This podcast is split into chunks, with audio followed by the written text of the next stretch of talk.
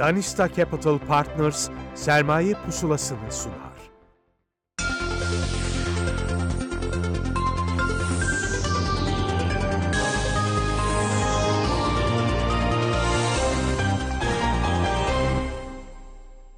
HT ekranlarından merhaba. Saatlerimiz 13'ü gösteriyor. Yepyeni bir programla karşınızdayız. Bundan böyle her çarşamba saat 13'te Sermaye Pusulası programıyla birlikte olacağız. Ve kurumsal finansmana dair bütün alternatifleri uzman isimlerle, birbirinden değerli isimlerle ele almaya çalışacağız. İlk konuğumuz Daniste Capital Partners yönetici ortağı Doktor Ali Yürüdü. Ali Bey hoş geldiniz. Hoş bulduk Reyna Hanım.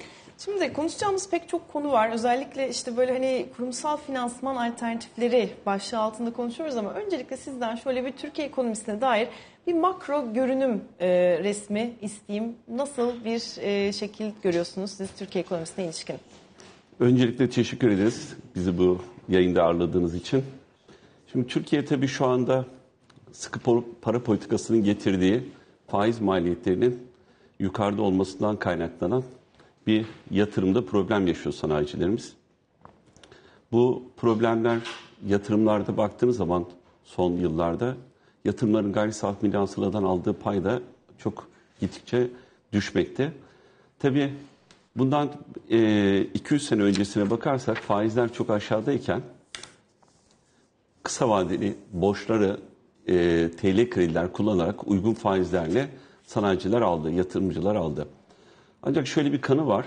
Ondan bu faizler genelde gayrimenkule, yata, kata gitti evet. diye böyle bir üretime e, gitmedi, üretime gitmedi mi? diye bir şey var. Mutlaka bu tip bireysel yatırımlara gidenler vardır ama bunu söylediğimiz zaman da sanayicilerimize haksızlık yapmış oluruz. Çünkü bundan faizlerin daha doğrusu kur hareketlerin çok hızlı olmadığı dönemlerde sanayiciler genelde döviz borçlanmayı tercih ediyorlardı.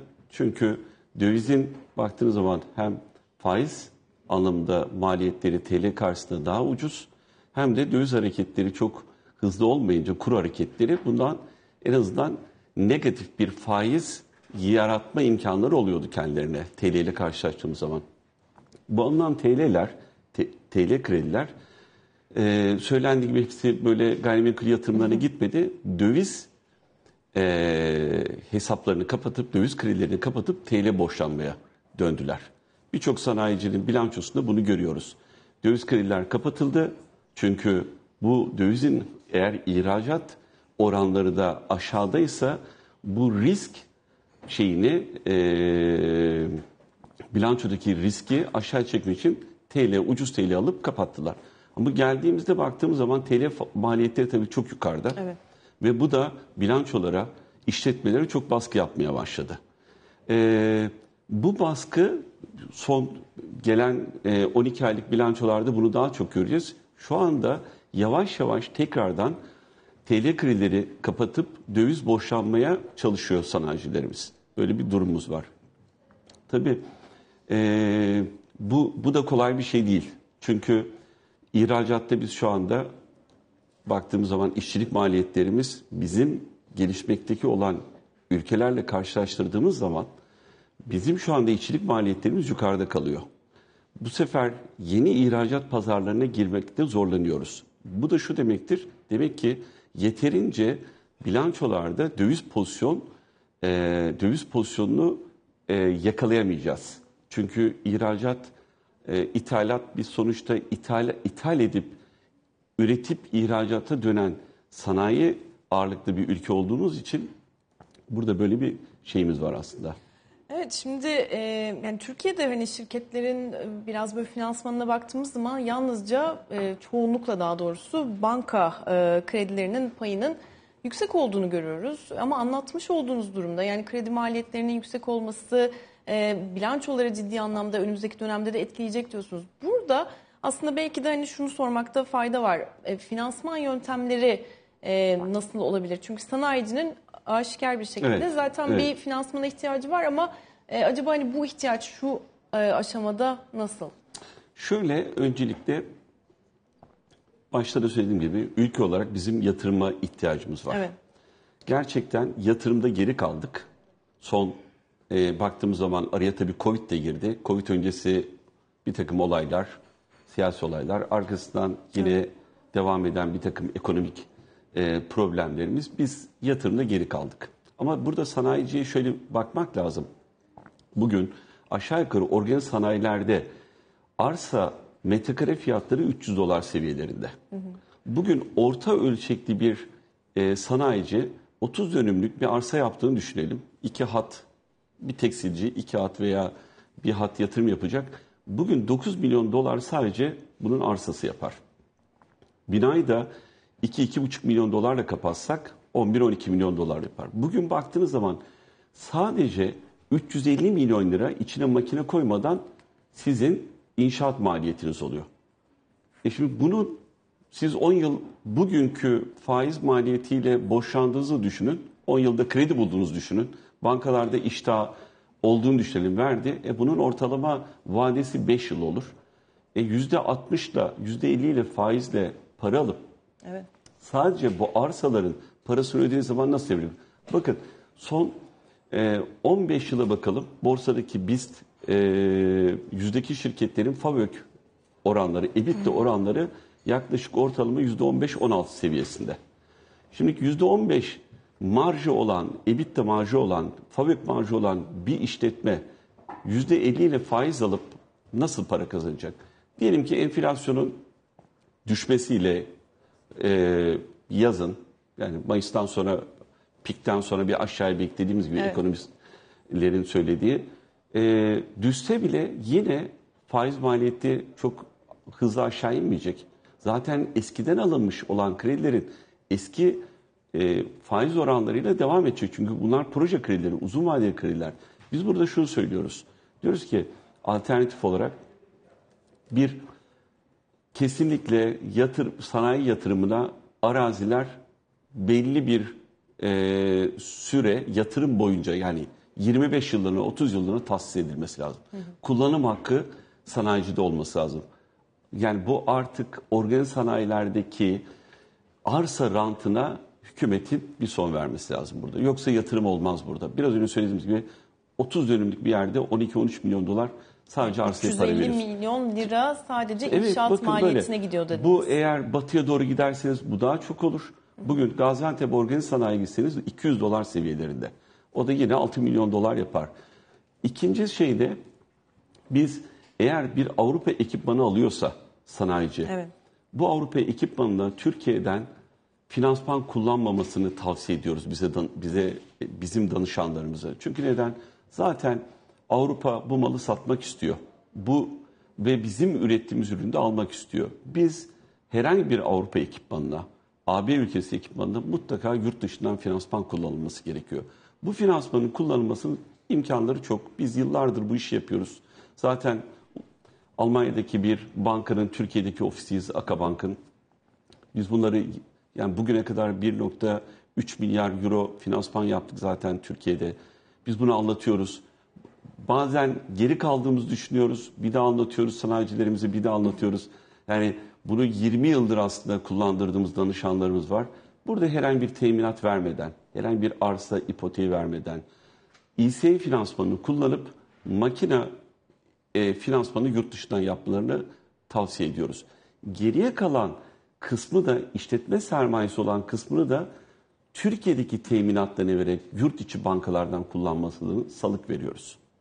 Evet yani e, arsa tahsisi dediniz. Evet. Avrupa'dan alınan e, ürünlerin Avrupa bankaları, yabancı bankalar Evet. üzerinden finansmanı ve bir taraftan da Türkiye'de yurt içinde e, geri kalanların İşletme bank- sermayesi, sermayesinin olarak Türk kullanılması. bankalarından. Evet, Türk bankalarından. Çünkü bu sefer arsalarını e, arsaları yine ipotek vermeyi çok tavsiye etmiyoruz ama şimdi bankacı, yurt içi bankacılar bize belki birazcık şey alınır. Ama o teminatlarını içerideki kullanacaklar da işletme sermayesi de kullansın istiyoruz. Diğer diğer taraftan tabii ki başka bir şey bizde var alternatif. İşte son dönemde çok furya halinde, furya kelimesi yok, çok hoş bir şey değil ama halka arzlar ya Evet. da ortaklıklar. Şimdi tabii ki bakın biz eee, bizim tabii çok ciddi eee, ekonomik problemlerimiz var. Buradaki ekonomik problemlerimizin altında yatan şey gelir adaletsizliği var. Evet. Bu gelir adaletsizliğin getirdiği düşük e, gelirli insanların tasarruf yapıp, vatandaşın tasarruf yapıp bu tasarruflar yatırıma dönüşemiyor. Yatırıma dönüşemediği için biz ucuz kaynak bulamıyoruz. Bizim son dönemde e, yapılan büyük e, devletin yaptığı büyük yatırımlar var. İşte köprüler var, havalimanları var, e, bir takım altyapı çalışmaları var. Bunların hepsi aslında yapılması gereken yatırımlardı. Ancak bunların yapılması gereken yatırımları aslında halk burada gelir ortaklığı senetleriyle mesela buraya ortak olsalardı belki yastık altına döviz bu kadar kaçmayacaktı. Çünkü 6 ayda bir, 3 ayda bir faiz ödemeli e, finansman modeliyle halkı buraya ortak etseydik, bu kamu bankalarının üzerine bu kadar yük binmeseydi bu finansman modelinde belki sanayici şu anda çok daha uygun faizle kredi kullanıyor olabilecekti.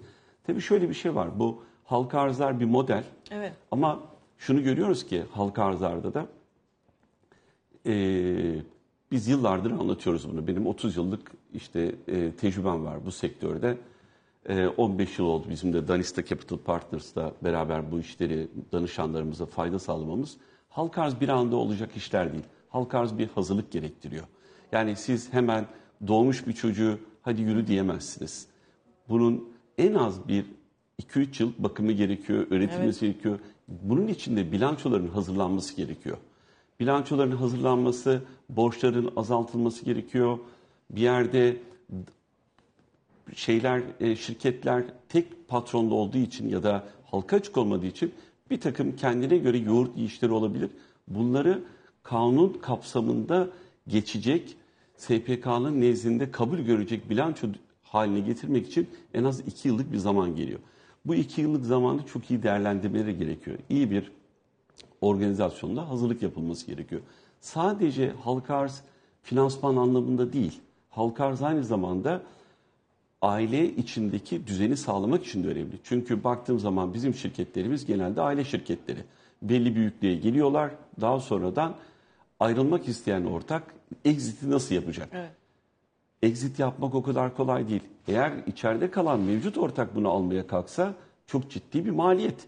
Bir de eski ortağın yani ayrılacak olan ortağın e, maliyetini taşıyacak burası. Bu faizlerle hiç olmaz. Bu aile içi kavgaya da dönüşüyor bunlar. O yüzden diyoruz ki biz ileride exit yapabilmek için ve şirketi yormamak için, şirketi finansal anlamda sıkıntıya sokmamak için mutlaka halka arz yapmak gerekiyor. Yani sadece bir finansman, Finansman, kaynağı olarak değil Evet. aynı zamanda da Evet. işlevsel olarak e, daha sağlıklı bir geleceğe sahip olmak için de siz halka arzları tavsiye ediyorsunuz. Peki e, şimdi yani hazır bu konudan konuşurken hani bu- bunu bir furya olarak nitelediniz. Evet. Belki Evet. hani yine aynı kategoriye koyabileceğimiz bu furyaya daha çok küçük yatırımcıların e, dahil olması süreci oldu. E, pek hani hoş da karşılanmayabiliyor bazen küçük yatırımcı e, konusu ama ne dersiniz? Yani burada acaba değişmesi gerekenler var mı? Önerebileceğiniz alternatifler var mı? E, biraz daha hani e, Türkiye'deki şu anki e, duruma baktığımız zaman. Şimdi Hanım tabii ki biraz önce söylediğim gibi yani tasarrufların yatırıma dönüşmesi için borsa doğru bir yer. Her zaman ben borsanın doğru bir yatırım aracı olduğunu düşünüyorum. Çünkü eğer borsadaki e, para doğru bir kanalla yatırıma dönüşürse yani sanayiciye gelirse çünkü sanayici şimdi iş adamları halka açılırken iki tane şey istiyorlar. Bir, şirketi büyütmek. iki birazcık bugüne kadarki verdikleri eminin karşılığını almak için bir exit yapmak istiyorlar. Birazcık ceplerine açıkçası para koymak istiyorlar. Ancak buradaki yapılan bir şey var son dönemlerdeki halka arzlarda çok talep var.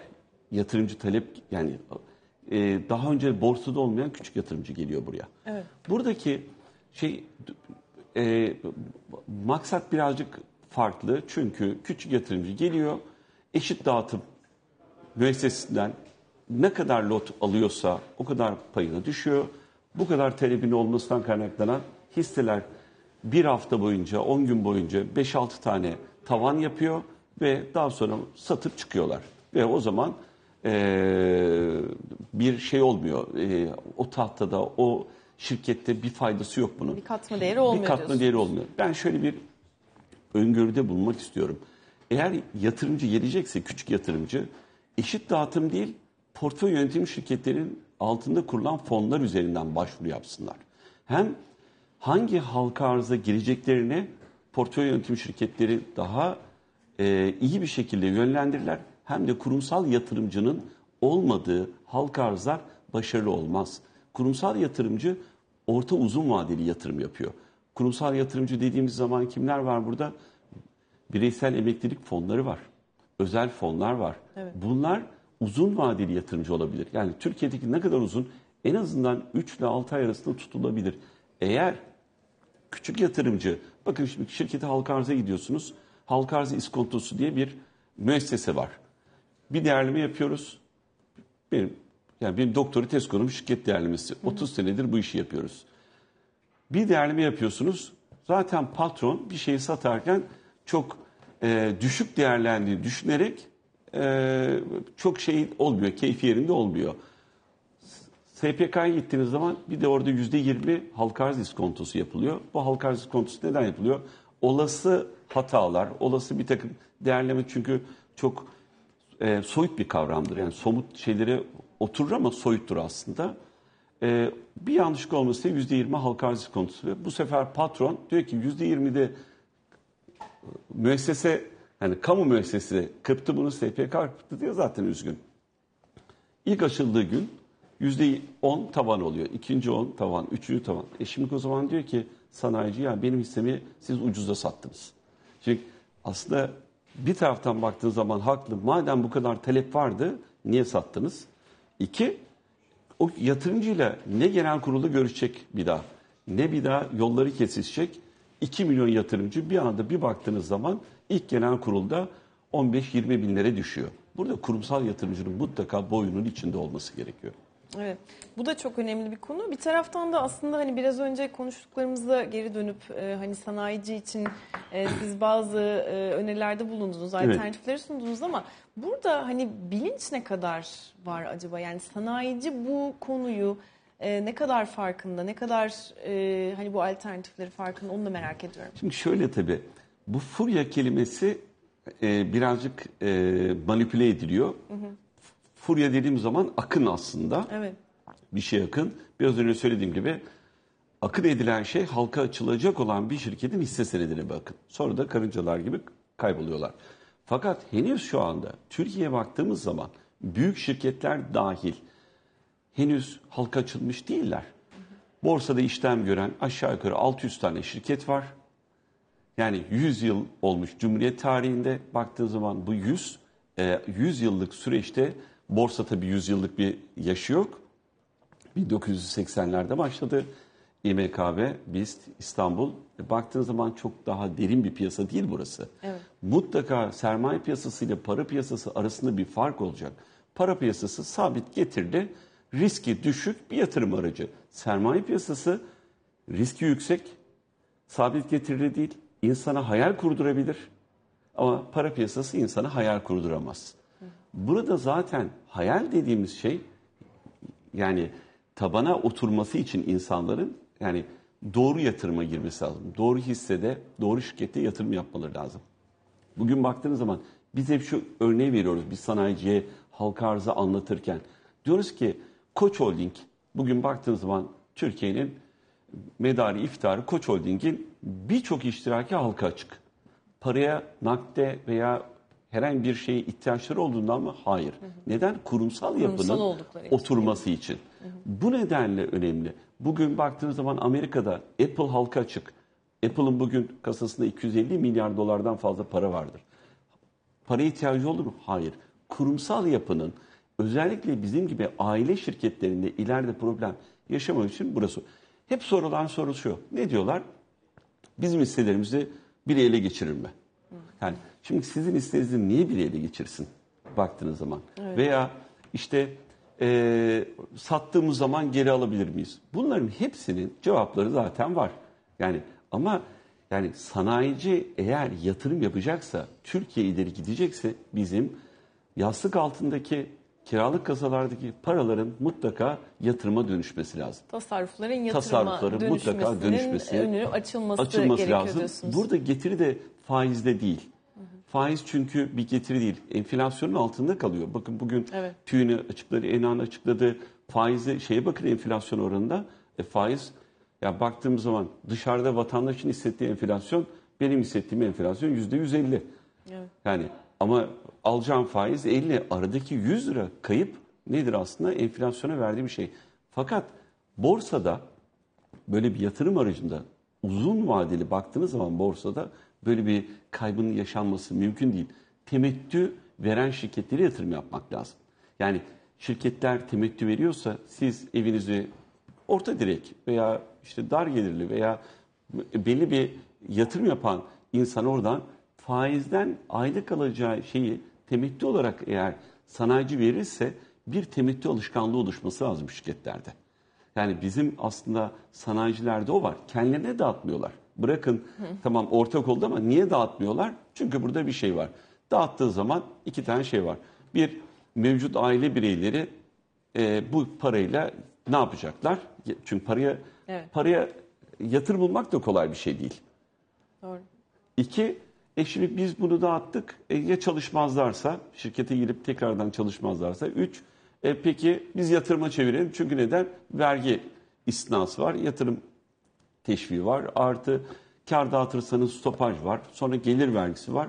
Bunların düzenlenmesi lazım aslında. Baktığınız zaman hükümetin borsaya gelecek olan şirketlerin temettü dağıttığında bir takım istisnaları ortaya koyması lazım ki o yatırımlar, tasarruflar tekrardan yatırıma gelsin. Yüksek faizle borçlanmayalım. Bunlar birleşik kaplar teoremidir bu.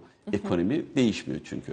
Yani burada e, anladığım kadarıyla yani çok önemli e, noktalara değindiniz. Alternatifler sundunuz ama anladığım kadarıyla biraz böyle hani farkındalığın artması, bilinçlendirilmesi Evet. gereken de bir e, kitle olduğunu görüyoruz. Değil mi? Evet, Siz de burada evet. aslında devreye giriyorsunuz ve çalışmalarınızı bu yönde Evet, yapıyorsunuz. evet. Yani devamlı anlatıyoruz bunları. Ee, olabildiğince ikna etmeye çalışıyoruz. Şu anda el, bizim elimizde de aşağı yukarı 12-13 milyarlık mandate var. Ee, danışmanlarımızın bize, danışanlarımızın verdiği. Ee, devamlı anlatıyoruz. Ben bu sermaye piyasasının geliştiği zaman Türkiye'deki e, faiz ortamının daha makul seviyelere ineceğini düşünüyorum.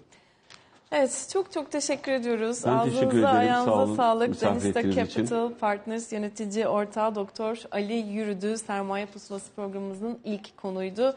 Yeniden görüşmek üzere. Hoşçakalın.